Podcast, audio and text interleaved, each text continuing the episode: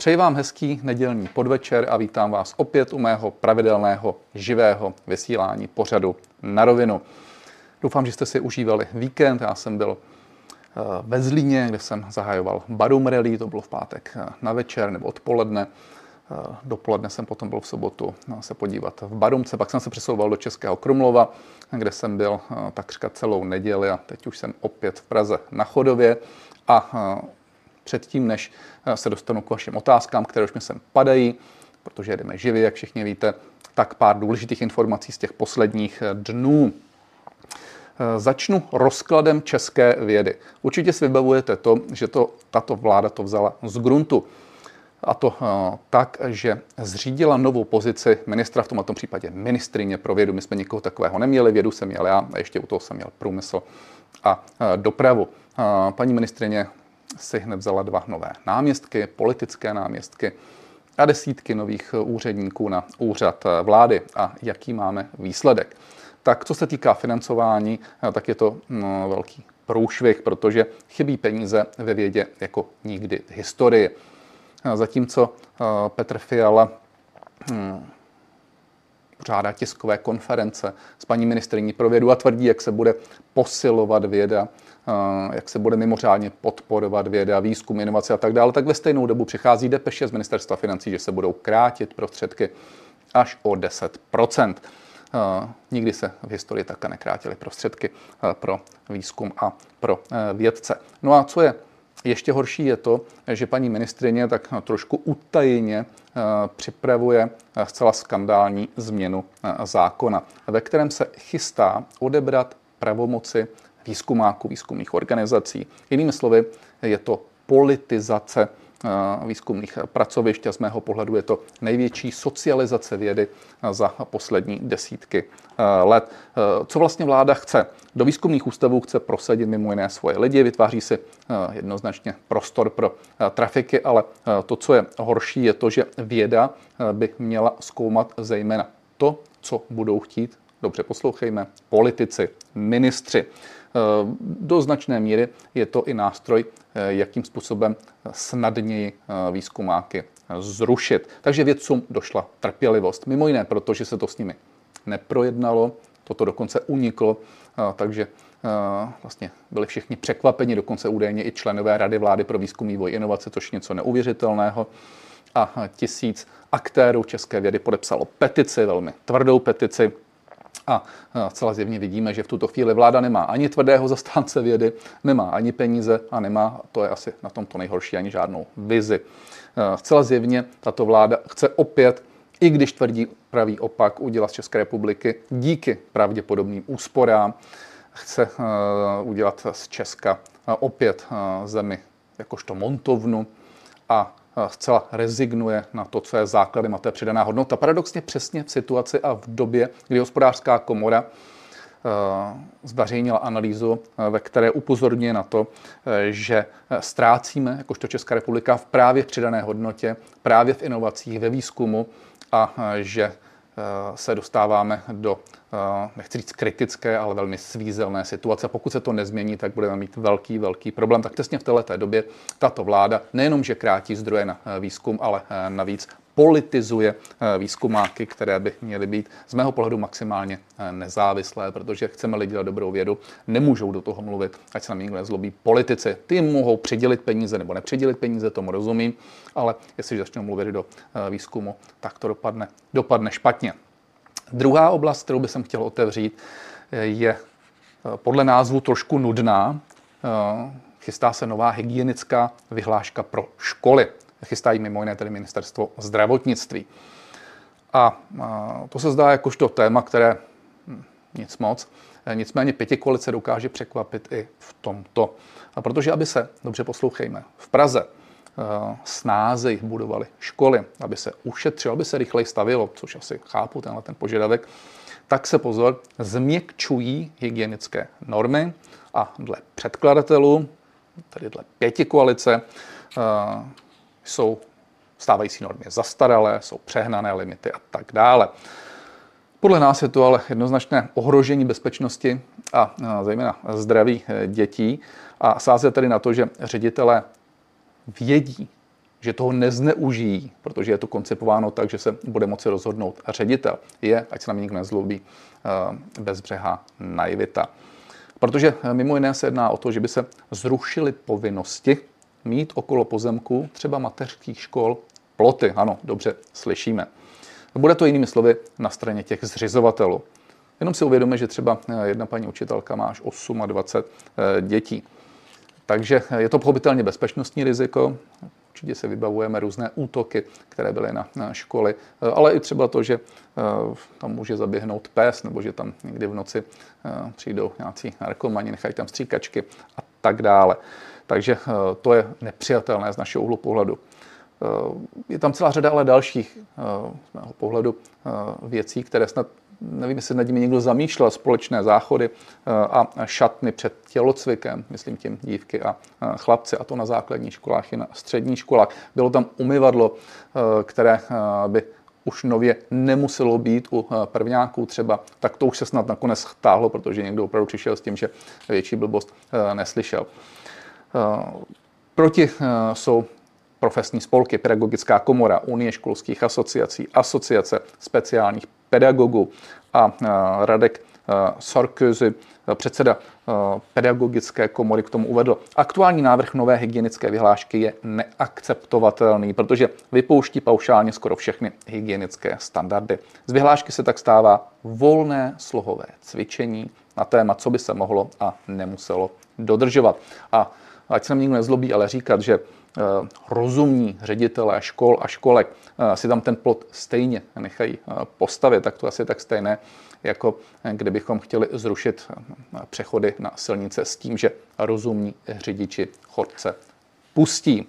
A opět vše dokresluje ta typická arogance vlády, protože ti, co nesouhlasí, tak jsou podle ministra hysteričtí a nezodpovědní, jinými slovy, tak trochu hlupáci.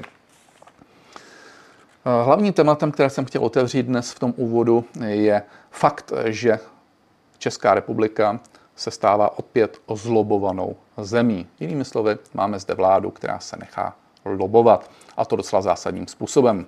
Klientelismus a lobbysté, to všechno byly typické znaky vlád ODS a podobných stran v minulosti. A jak vidíme, historie se opakuje. Ono to začalo tak trochu nenápadně.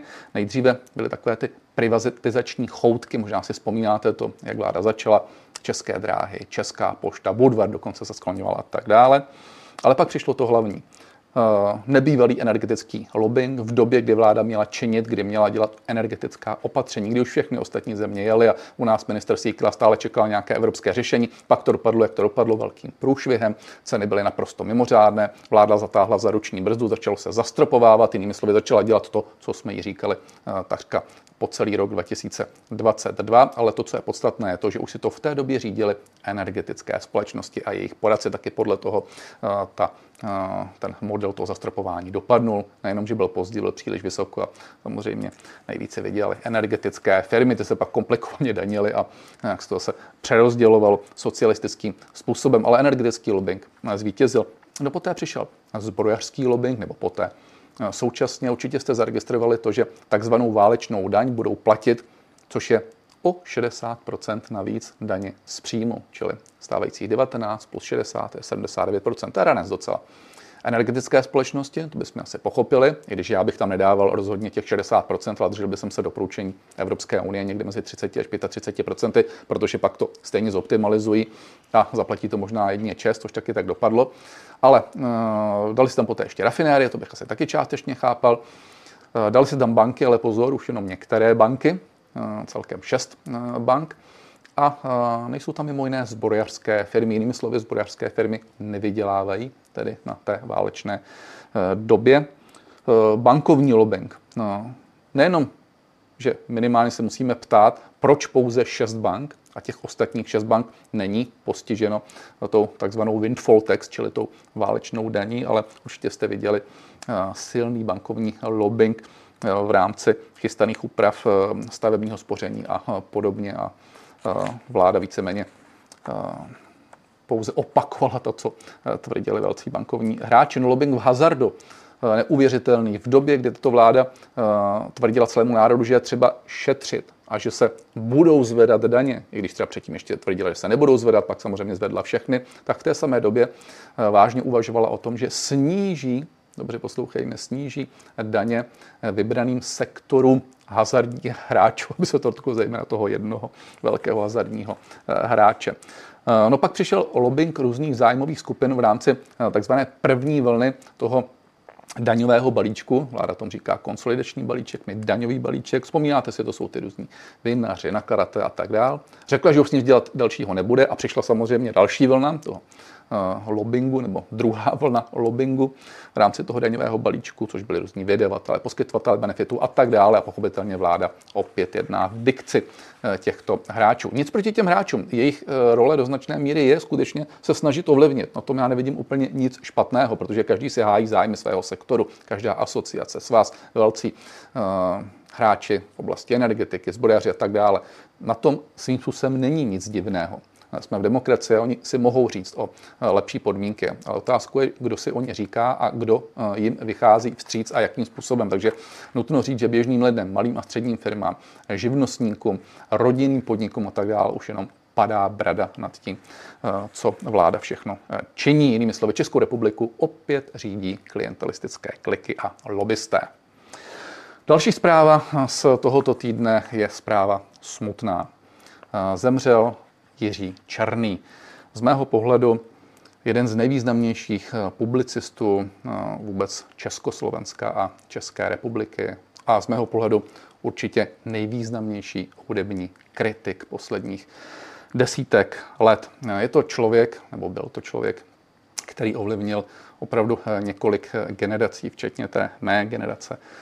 On ukazoval, jaké desky, jakou muziku si kupovat, jakou nekupovat, co ignorovat a legendární byly jeho pořady v rozhlase. Houpačka na konci 60. let, já ji tady nezažil, to byla vlastně první vůbec diskotéka, ne, diskotéka Hitparáda, no, lépe řečeno, Hitparáda v, na konci 60. let v České, v České republice. Poté Seržant Pepřal, ten byl samozřejmě až v těch posledních letech. Když jsem měl vždycky chvíli, tak jsem si to rád, rád eh, poslechnul. Jeho antidiskotéky, kterými objížděl obce, města. Jako mladý jsem na ně hodně chodil, naučil mě poslouchat celou řadu kapel, Dire Straits, Springsteen, Tracy Chapman, U2 a tak dále. Jeho knížky byly skvělé. Eh, přečetl jsem je, tuším, snad, snad všechny eh, hvězdy eh, tehdejších hitparád, v hvězdy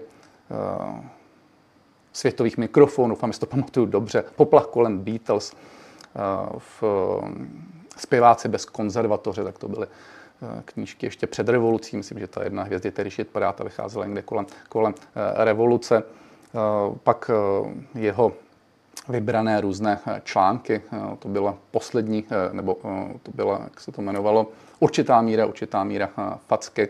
Pěkný rozhovor s ním udělal jakožto kritik bez konzervatoře, tak se jmenovala ta knížka, s ním udělal Jaroslav, Jaroslav Friedl. No, ale co já si hodně vzpomínám, ještě bych možná dodal sleeve notes, to, to dneska už samozřejmě není, ale desky, které, které vycházely jakožto gramofonové desky, tak vždycky byly popsány v kýmsi, nějakým hudebním publicistou o tom, co vlastně na té desce bude a byl k tomu, byl k tomu vždycky nějaký příběh, jak to vznikalo a tak dále. Popsány ty skladby, písničky, kdo je připravoval, skládal a tak dále, tak to, to psal rovněž skvěle. A já si moc dobře vzpomínám ještě na jednu věc, která je nezapomenutelná a to byla první čísla, možná ten první rok, dva, časopisu Rock a Pop. To bylo v roce 90, 91.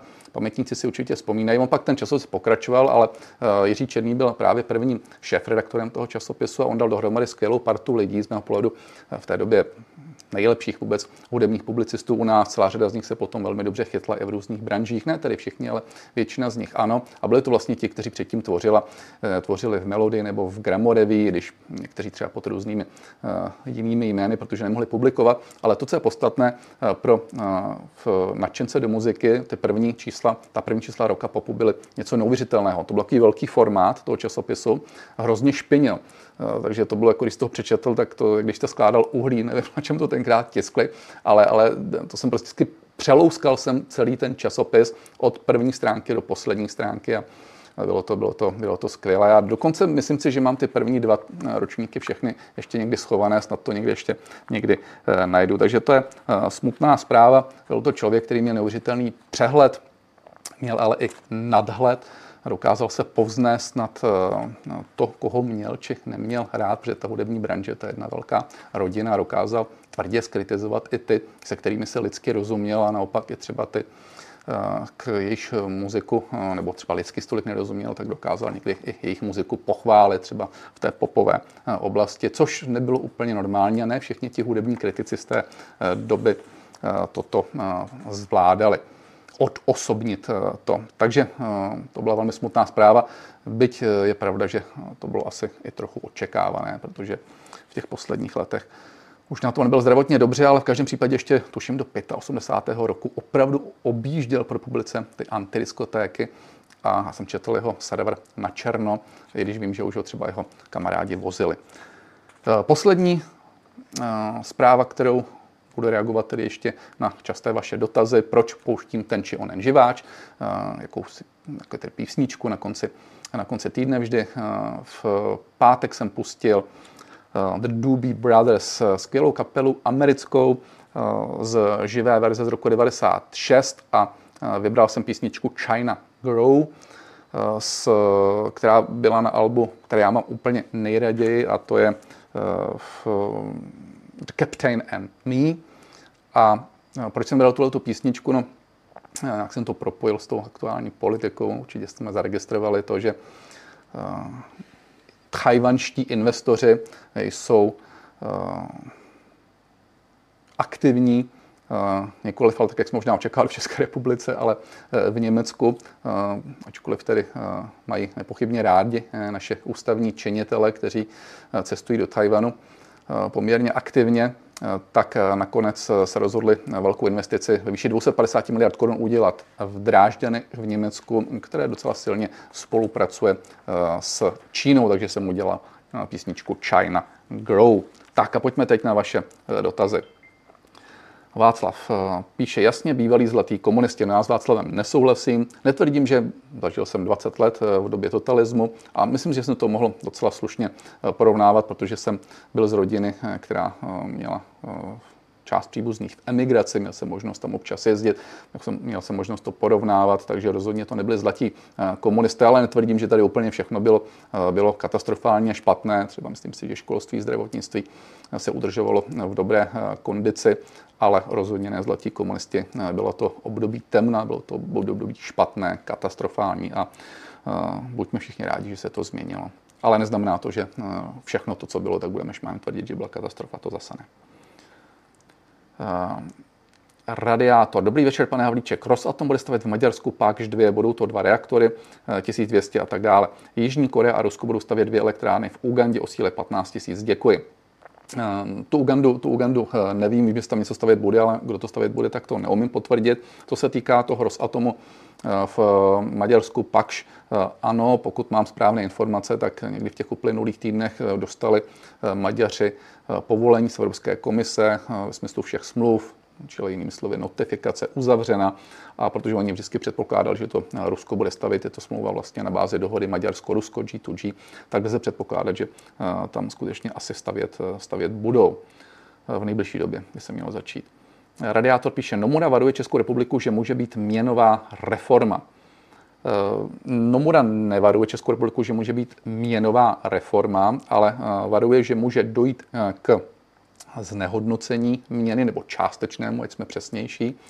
Eh, Nomura má jakýchsi balík ukazatelů, tuším, že jich je sedm nebo osm, nejsem teď úplně jistý, eh, sleduje jak měnovou politiku, tak ale i rozpočtovou politiku a zejména z úhlu pohledu rozpočtové politiky eh, varuje to, že může oslabovat naše měna, což by tedy znamenalo, že by opět se prohlubovalo chudnutí. To pravda, pravda je a hlavním tedy důvodem je skutečně tristní rozpočtová politika této vlády, alespoň podle Nomury.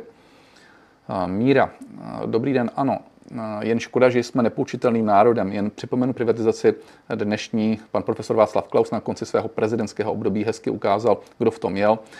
S ním a poté Radovan Steiner, který byl na pražském magistrátu za velmi povedených primátorů Němce, Bema a tak dále tak někde utopil 7 miliard na opravdu metra z pražského magistrátu a proti němu je za mě pan Babiš velmi malou rybu, tak tam jenom konstatujete. Luke. Pane docente, jako velký problém vidím ve velmi vysokých mandatorních a kvazimandatorních výdajích. Do závorky píšete, je to už předem určeno, kam peníze půjdou. Jak je snížit? Například osekat, eh, osekat eh, dávky, snížit eh, státní zaměstnance a tak dále. No, není to vůbec jednoduché. Ano, máte pravdu, ty mandatorní výdaje, když, když se čtou mandatorní a kvazimandatorní výdaje, tak už jsou přes 80%. Ty mandatorní výdaje jsou zákonné výdaje, to znamená zejména spojené se sociální oblastí, ať už to je výplata důchodu, různých sociálních dávek, eh, v nemocenské, já nevím, eh, nezaměstnanost a tak dále, eh, dávky v nezaměstnanosti a tak dále. No a ty kvazimandatorní jsou sice takové, které nejsou uzákoněné, ale víceméně jsou nezbytně nutné. Jsou to různé výdaje na mzdy v organizačních složek státu nebo, nebo různých neziskovek a tak dále. Takže v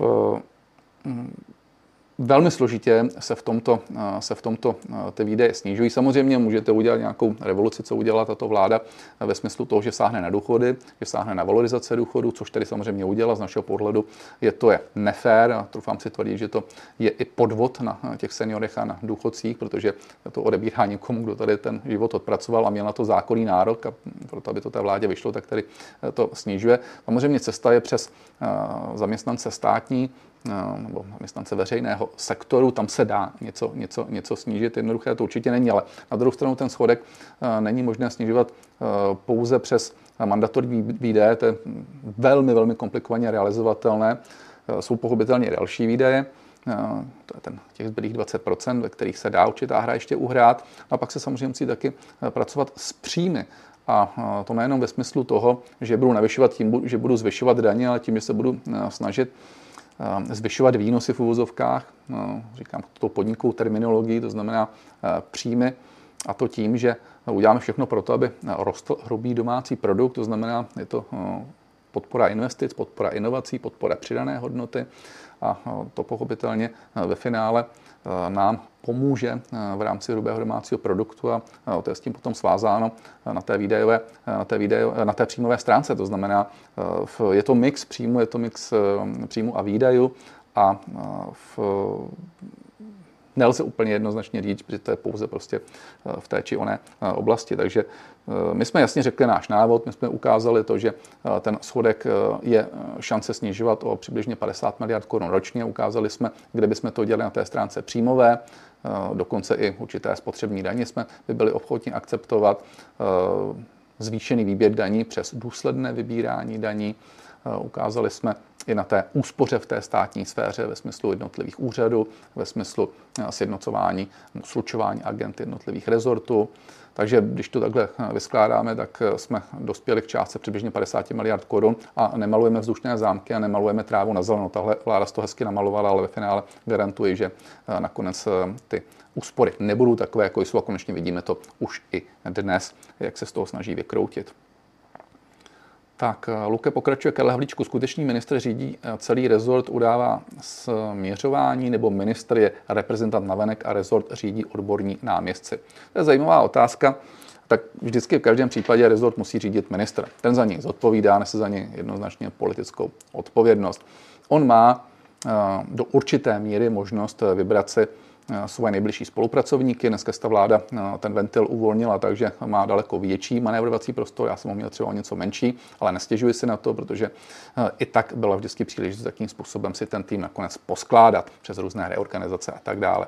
Takže samozřejmě zodpovídá za svoje lidi, o tom není nejmenších pochyb, ale pochopitelně každý rezort je v tomhle tom trošku jiný. Když srovnám ty, které jsem měl já na starosti, tak průmysl a doprava se odlišují. Nemyslím tím, že by se odlišovali úplně tím produktem, je to hospodářský produkt, ale eh, ministerstvo průmyslu bylo od Šumavy k Tatrám. Tam byl průmysl, energetika, eh, inovace, eh, strukturální fondy, v Evropská unie, export samozřejmě a spotřebitel.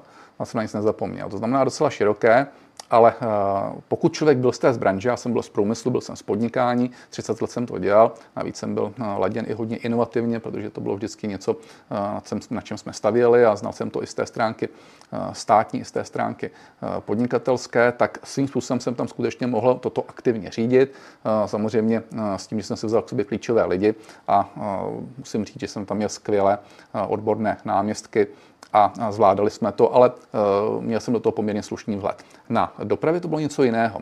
Tam jsem rovněž měl vynikající tým lidí, opravdu na něj hrozně rád vzpomínám a musím říct, že všichni náměstci, kteří tam byli, tak byli uh, velmi, velmi kvalitní a hlavně uh, znali hodně detail té své oblasti a musím říct, že tam to šlo hodně do hloubky. Tam ti lidé byli na té dopravě třeba 10, 15, 20 let to znamená, tam jsem v podstatě nikdy neměl možnost uh, ani šanci porozumět třeba veřejné dopravy, tak jako, uh, jako ji rozuměl a rozumí uh, pan náměstek Němec, nebo uh, v jiným, jiným věcem, které tam kolegové, kolegové činili. Takže tam ta role toho ministra byla zejména v tom, že musí zabezpečit peníze, protože tam se muselo zabezpečit za mě okolo 130 miliard korun, a to jsem to zvednul z 87 miliard korun na 130 miliard za dva roky do státního fondu dopravní infrastruktury, čili eh, zajistit to pojednání s ministrem financí, s premiérem, s celou vládou a tak dále, čili navyšovat jim peníze a zajišťovat jim to, aby se dalo investovat, eh, aby se mohla eh, budovat dopravní infrastruktura, silnice, dálnice, železnice, ale samozřejmě, aby se mohla opravovat a tak dále a udržovat. A druhá věc, zabezpečit zákony. Takže troufám si tvrdit, že na té dopravě bych to více nechával na té odbornosti těch eh, náměstků a taky jsem tak činil a nezasahoval jsem jim do toho tolik, ale musel jsem zabezpečit peníze, eh, musel jsem zabezpečit eh, zákony a za třetí, a to je rozhodně práce ministra, v omezit nebo úplně vyčistit jakýkoliv klientelismus. Představte si, že ten rezort má pod sebou skoro 130 miliard korun a v, jedou pod jednotlivými organizacemi, jako je ŘSD nebo SŽ, v neuvěřitelné množství stavebních zakázek a tam samozřejmě ta tendence toto ovlivňovat vždycky byla dokonce i v těch podlimitních, tam to dokonce bylo velmi nebezpečné. Takže tam jsem opět s týmem, který tam byl, v tohle to docela slušně vyčistil. Byli jsme tvrdí, nekompromisní, vím, že nám to někteří měli za zlý, jsme tam skutečně odřezali chapadla od všech možných počmidrátků, kteří tam chtěli dále parazitovat a myslím si, že to se nám snad docela podařilo. Takže já jsem z toho neměl špatný pocit a rozhodně vynikající tým tam byl na té dopravě se mnou. Což je základ vlastně toho, pokud chcete být jakožto ministr někde úspěšný. Tak, hm, už jsem si to... Bych na nic nezapomněl. Chtěl bych se zeptat, píše Mirka, proč, když stavíme dálnice podle německého vzoru, jsou v České republice méně kvalitní se srovnatelnou zemí, jako například Rakousko. Nemohlo by stát dbát na kvalitu provedení a záruky? Tak já jsem přesvědčen, že za těch posledních několik let jsou u nás ty stavby stejně kvalitní jako v Rakousku nebo v Německu. Konečně dělají to nadnárodní firmy, podobné firmy, eh, které dnes v drtivé většině vítězí na těch klíčových dálničních úsecích. Už to není tak, že bychom tady měli nějaké kazašské firmy, jako ty firmy, které nikdo nikdy neznal, nebo kamarády, kamarádu. Teď se to opravdu dělá férově a myslím si, že kdo se dneska projede po těch silnicích, tak eh, musí potvrdit, že jsou, že jsou dobré. To, že někdy máte pocit, že jedete třeba eh, v zahraničí po asfaltové dálnici, u nás po betonové, a že s vámi jako jede tišeji, to neznamená, že ta dálnice je kvalitnější. Naopak třeba ty betonové dálnice eh, vydrží o něco více a v, mají, mají nepochybně svoje, svoje, svoje, svoje velké výhody. Tak ještě jedna otázka, co se týká stavebnictví v České republice. Tvárnice s konopím a bambusem. Počítá se s tím? Tyjo. Ale v, co se týká tady toho bambusu, to fakt nevím, ale co se týká toho konopí, tak já jsem stavař, ale tak si už tady stavařinu, stavařinu dlouho nedělám, ale tak snažím se to ještě občas sledovat, tak opravdu s tím konopím máte pravdu. Pokud vím, tak se dělají i cihly konopné, nebo tak namixováno, tuším, že je tam jíl a konopí a tvárnice, cement a konopí a tak dále, takže vím, že se to staví. Mimo jiné, myslím, že, že v, to konopí je, má dobré tepelné, tepelné vlastnosti. Tak, Lubomír, pane Havlíčku, proč vaše tiskovky stínové vlády nevysílejí média? Tak oni tam média jsou, myslím že pravidelně se zúčastňuje Česká televize, a, Prima, CNN Prima News, občas tam přijde i nová a jinak my to streamujeme, to znamená poté se Poté se to pouští přes naše sociální sítě, takže my dokážeme zasáhnout takřka miliony v diváků, samozřejmě pokud by se na to dívali, ale dokážeme to dostat na sítě poměrně rychle, během několika minut. Proč to nevysílají živě, to, to nevím, myslím si, že by na tom nebylo nic špatného, ale hold, média možná smýšlí jinak. V každém případě jsou tam i jiná média, jsou tam v média internetová, jsou tam média papírová v uvozovkách, je tam četka obvykle, takže vždycky se z toho nakonec udělá, udělá nějaký výcuc a vždycky se potom je možné o tom něco přečíst. Je pravda, že to není nějak masové, ale my přes ty sociální sítě to fakt dostáváme docela, docela aktivně k vám, takže dívejte se na, třeba na můj Facebook nebo mm, na Facebook našich kolegů, nebo ano, a tak dále. Martin, dobrý den. Opravdu věříte, že ústavní soudci doporučení Rycheckým, navržení Pavlem a schválení Senátem budou hlasovat proti okradení důchodců? Nebuďte naivní, už je dávno rozhodnuto. Eh, já nevím, jak to dopadne. To je jediné, co vám k tomu můžu, můžu, můžu říct. A eh, rozhodnuto není podle mého názoru, ale eh, že to může dopadnout tak, jak píšete, to samozřejmě pravda je, ale já to ani nejsem schopen v tuto chvíli férově komentovat. Pazur, dobrý večer, pane Havlíček. Co si myslíte o Rakušanovi v dnešní partii? On už uměl lhát jako premiér. Oni se to lhaní naučili všichni strašně. Vám fandím, jste borec, děkuji. Pazurovi děkuji. Eh, dnešní partii jsem eh, neviděl, takže nemohu to hodnotit, ale to, eh, že tahle vláda mimořádně že jako bych řekl, že to až začíná být jakási diagnóza tak to tedy, to tedy pravda je. A to je asi to, co mě překvapilo úplně nejvíc. Já jsem samozřejmě na práci v opozici nebyl zvyklý, eh, procházíme si tím, dostali jsme se trošku z rušky na zem, myslím si, že to patří k politickému řemeslu. Jsem někdy i trochu vděčný, že v té opozici mohu být. Člověk se naučí zase jiné, jiné věci, nahlíží na celou řadu věcí jiným úhlem pohledu i přes tu sněmovnu jinak. Ale co mě tedy překvapilo asi nejvíc, je to, jakým způsobem lžou. To prostě, ano, já rozumím tomu, že se někdy řekne polopravda, chápu to, že je někdy nějaký politický marketing, ale eh, z jejich strany je to teda fakt jako jedna lež za druhou. Tam už se fakt jako složitě hledá, kdy byla pravda. Eh, Jarda, zdravím vás. Vláda chystá revizi kotlu, zdražení dřevěného paliva, bezemisní bydlení pod pokutama, kam až to povede jako důchodce ve starém domku. Můžu čekat, že mi zbourají střechu eh, nad hlavou. Já nemyslím, že vám zbůrají střechu nad hlavou, ale připravím vám takové podmínky, které budete muset plnit. To znamená, nelze vyroučit to, eh, že se eh, bude muset investovat i do těchto starších eh, baráčků, dokonce je to velmi pravděpodobné.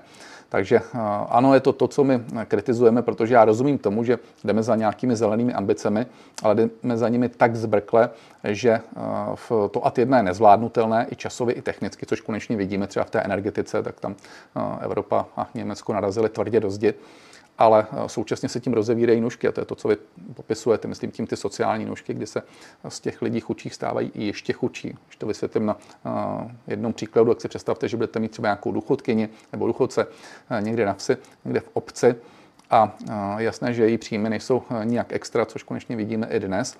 To se asi zlepšovat nebude, jak to tak vidím. A ona potřebuje dojezdit ještě třeba nějakým autem. Jestliže my třeba eh, dneska nadiktujeme to, že bude mít auto na spalovací motory, eh, tak bude muset platit speciální poplatky. Nemluvím o tom, že to nové auto od roku 35 eh, už v podstatě nebude dosažitelné, nebo dosažitelné, nové auto se nebude dát pořídit, tak se bude zdražovat i provoz těch stávajících. To znamená, bude platit více a více. Nevím, který, jak, jak si tím navťákem potom kam, kam dojede, prostě jezdit nebude. Nedovedu si představit, jak to bude fungovat. A stejně tak je to eh, s těmi baráčky, s tím zateplováním a tak dále. Myslím si, že bychom měli mít v tom více nadhledu a eh, nechat to třeba ještě pro určitou generaci dojet. To je můj názor. Všechno, co se dělalo revolučně tímhle tím způsobem, vždycky dopadlo eh, v historii, v historii blbě. Nás to dělat tím, že se motivují ti, kteří, ti, kteří třeba v mají ty nezateplené domky, nebo ti, kteří jezdí těmi autami na, spalovací motory. John Joy píše, jak je možné, že firmy z Agrofertu vykázaly rekordní zisky Babišova eh, inflace. No to je, jak kdyby to psal Milouš Jakeš, jestli si vzpomínáte Milouš Jakeš, to byl generální tajemník VKSČ někdy eh, v 80. letech, ten poslední předrevolučník, tenkrát říkal, hm, ty vydělávají nějak příliš, ti herci a tak dále, ti Jandové a ty Zagorové a tak dále. No přece jsme v tržním prostředí pro Boha. A jestliže by někdo byl drahý, no tak logicky to od něj někdo jiný kupovat nebude. Jestli narážíte třeba na, já nevím, ty firmy z Agrofertu, zemědělské, potravinářské a tak dále, tak jestli si někdo myslí, že kdyby byly předražené kostelecké uzeniny, teď mi napadá třeba jedno, tak že by to od něj někdo kupoval z těch řetězců, to nemůžete myslet vážně. Kostelecké uzeleniny je relativně um, spíš menší nebo střední podnik, když se podíváme prostě ve světě a i na jiné třeba výrobce, tak uh, ti dokáží prostě uh, dokázat, dokáží, dokáží nabídnout prostě uh, v rovněž jako obrovské množství produktů a možná ještě stlačit cenový. S jinými slovy, ten řetězec si vybírá toho, kdo mu dá nějakou kvalitu v nějaké ceně. A pokud mu ji nedá, tak to prostě od něj neodebere. To snad tak nemůže, nemůže, nemůže spochybnit, že tu cenu udávají pochopitelně ti malou obchodníci. No a to, že eh, ti výrobci nebo ti mm, potravináři nebo ti zemědělci eh, zvyšovali ceny, jinými slovy, zvyšovali svůj obrat. No to museli dělat to, protože jim rostly náklady. Rostly jim náklady energetické zejména, ale i na pohonné hmoty, rostly jim náklady na různé krmivo, suroviny a tak dále v průmyslu. To znamená, ano, oni to logicky překlápěli dál, taky proto to nazýváme od toho roku 22 jako nákladová inflace, která už není tažena poptávkou lidí, ale náklady těch podniků, protože jim rostly, rostly ceny a myslím tím vstupy. A oni nemohli svým způsobem dělat nic jiného. Kdyby to neudělali, tak, tak, tak prodělají a skončí. To přece nemůže pod, někdo po nikom chtít. Je úplně jedno, jestli je to Agrofert nebo jestli je to někdo úplně jiný. Taky proto ta inflace u nás byla takováhle, že se, v, že výrobci museli zdražovat, protože měli vysoké vstupy a poté pochopitelně se to překlápilo do maloobchodních cen, ale jednoznačně si o těch cenách finálních rozhodují maloobchodní hráči a ty si vybírají, od koho odeberou a ty si určují své marže a mrkněte se, jaké marže oni mají. A jinak ještě co se týká toho Agrofertu, já to nasleduju nějak detailně, ale pokud vím, tak v jeho zisky byly zejména způsobeny tou chemickou divizí, zejména jeho podniky v zahraničí, ale neznám tam ty detaily. A jinak obecně ještě nejde zase teď o Agrofert, když se díváme, když někdo třeba zvedl zisk, no tak vždycky se musím dívat na ten poměr. No, to znamená, jestliže někdo zvedne tržbu, logicky musí zvednout i zisk. A jestliže někdo zvedne tržbu třeba o 40%, ale zisk zvedne třeba o 5%, no tak to naopak není příliš úplně uh, dobrá, uh, dobrá, dobrá zpráva, i když se řekne, že má vyšší zisk, než měl minulý uh, rok. Eh, protože pochopitelně zvyšování tržeb znamená vyšší riziko a eh, v, pokud se zvyšují tržby daleko rychleji než, než míra ziskovosti, tak eh, vám to rozhodně agentury úplně, úplně jak, si, jak si nepochválí. Ještě bych obecně srovnával ziskovost všech firm zase. Nejenom rok 2021, 22, 23, ale srovnával bych to s tou dobou běžnou, to znamená roky 18, 19 a tak dále. Ale to je jenom obecně, jak se na to, no, jak by se na to mělo dívat. Tak trošku přeskočilo.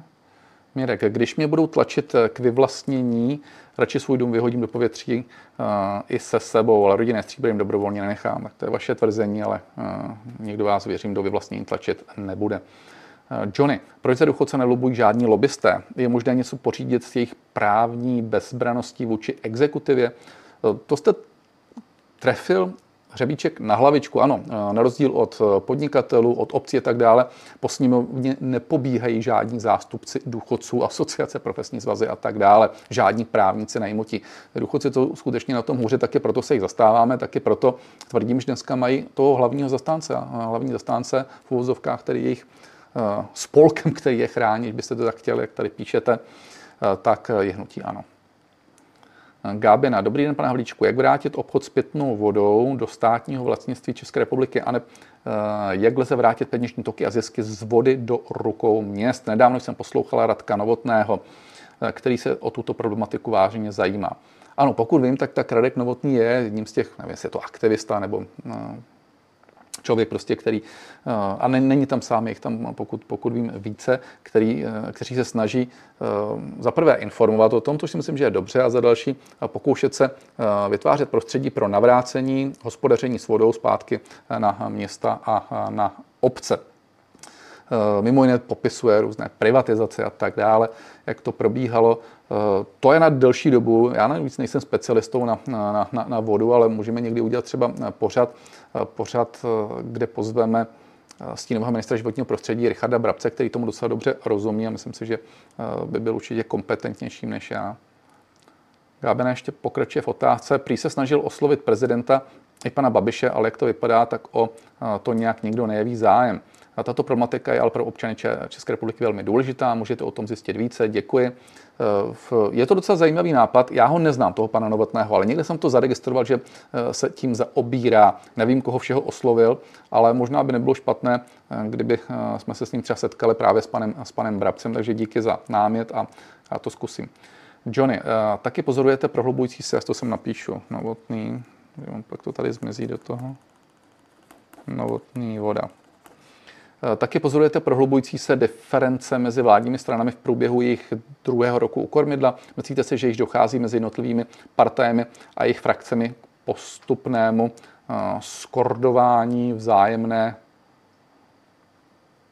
koheze? Už se poprali? Eh, no někdy mi tak připadá.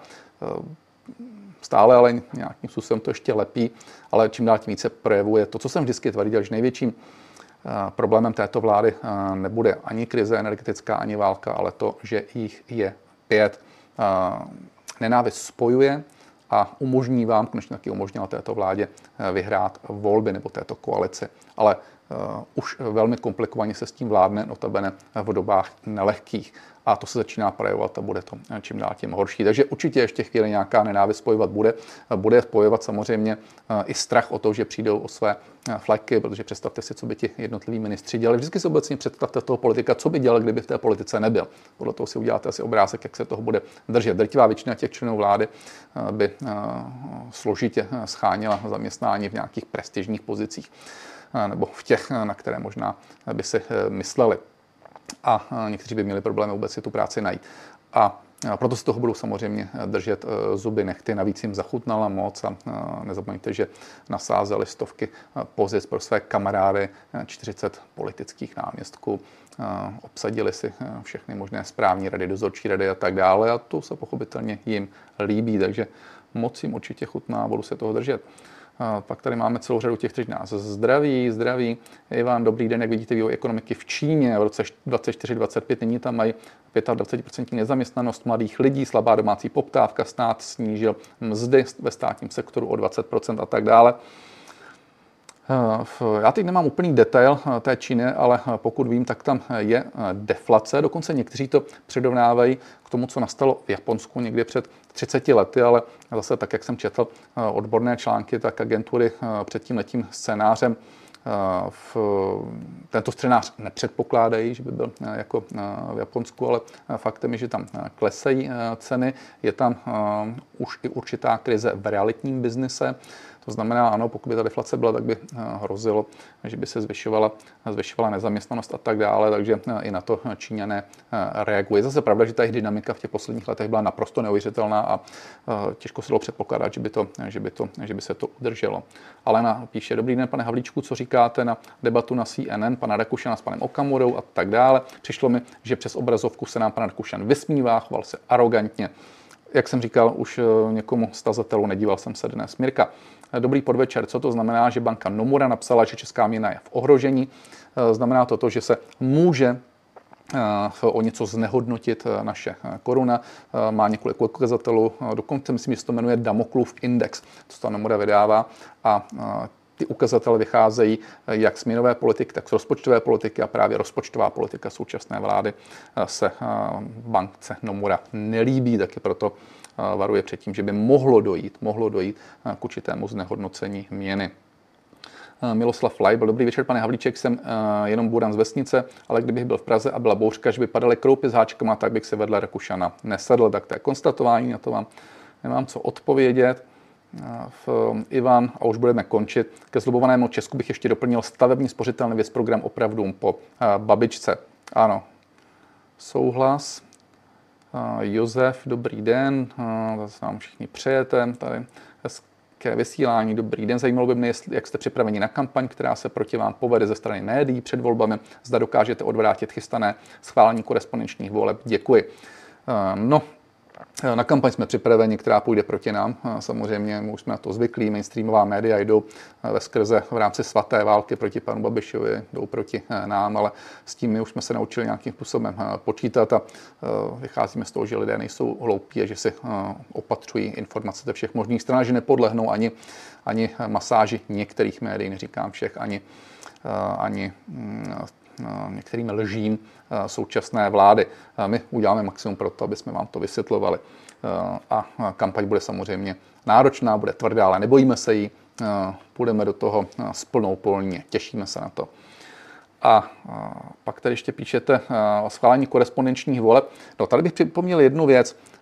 To je takové zvláštní prostředí se zde vytváří, které mi trochu začíná u některých mladých, v mladých skoro bych řekl Magoru, připomínat 50. léta. Zdaleka ne samozřejmě všichni, ale mám ten pocit, že někdy už, už začínají mít úplně, úplně vymito. Já jsem četl článek od jakéhosi pana krále. Já jsem ho nikdy neviděl, neznal jsem toho pana krále, ale teď to běhá po sítích a ten článek je věrohodný, kdy on zcela vážně píše o tom, že by se e, měly udělat stropy e, pro e, věk, kdy může někdo volit. Jinými slovy, aby nevolilo tolik seniorů. Zcela vážně takový článek napsal s tím, že vlastně ti seniori už se stejně těch změn, které třeba by měly přijít s tou činnou vládou, nedožijí. No to je něco neuvěřitelného. A proč to srovnám s tím 50. lety? Tam taky to bylo takové pokradnu.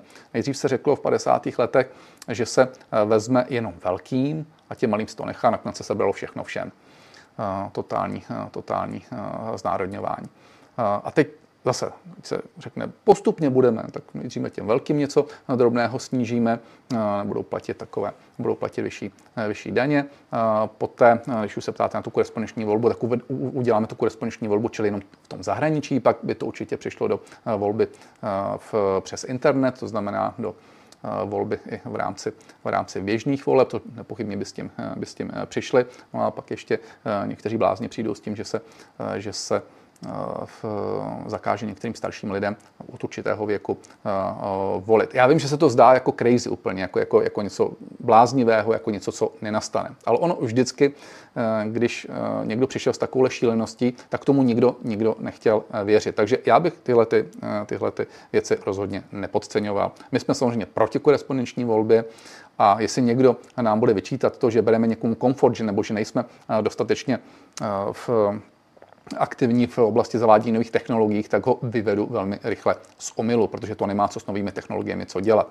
A co se týká komfortu, v tom máte pravdu, jenomže eh, svoboda jedince končí tam, kde začíná eh, svoboda toho druhého. Jinými slovy, já nemohu upřednostnit komfort jednoho jedince, dejme tomu zahraničí, který bude mít pohodlnější volbu, protože nikam nepojede bude to dělat přes internet, před eh, omezením svobody někoho jiného, který díky tomu uh, nebude mít absolutní svobodu v úzovkách za tou plantou se rozhodnout, jestli to hodí straně A nebo straně B nebo straně C, protože bude nepochybně ovlivněn svými příbuznými, známými, kamarády, kamarádkami, uh, rodiči, uh, dětmi, milenci, milenky, manželi, manželkami a tak dále.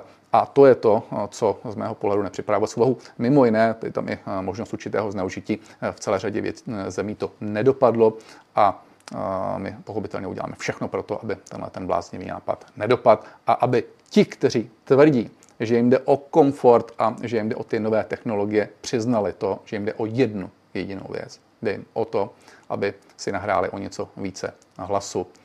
Děkuji moc krát za dnešek, děkuji, že jste se dívali, budu se na vás těšit opět ve středu a do té doby se opatrujte na shledanou.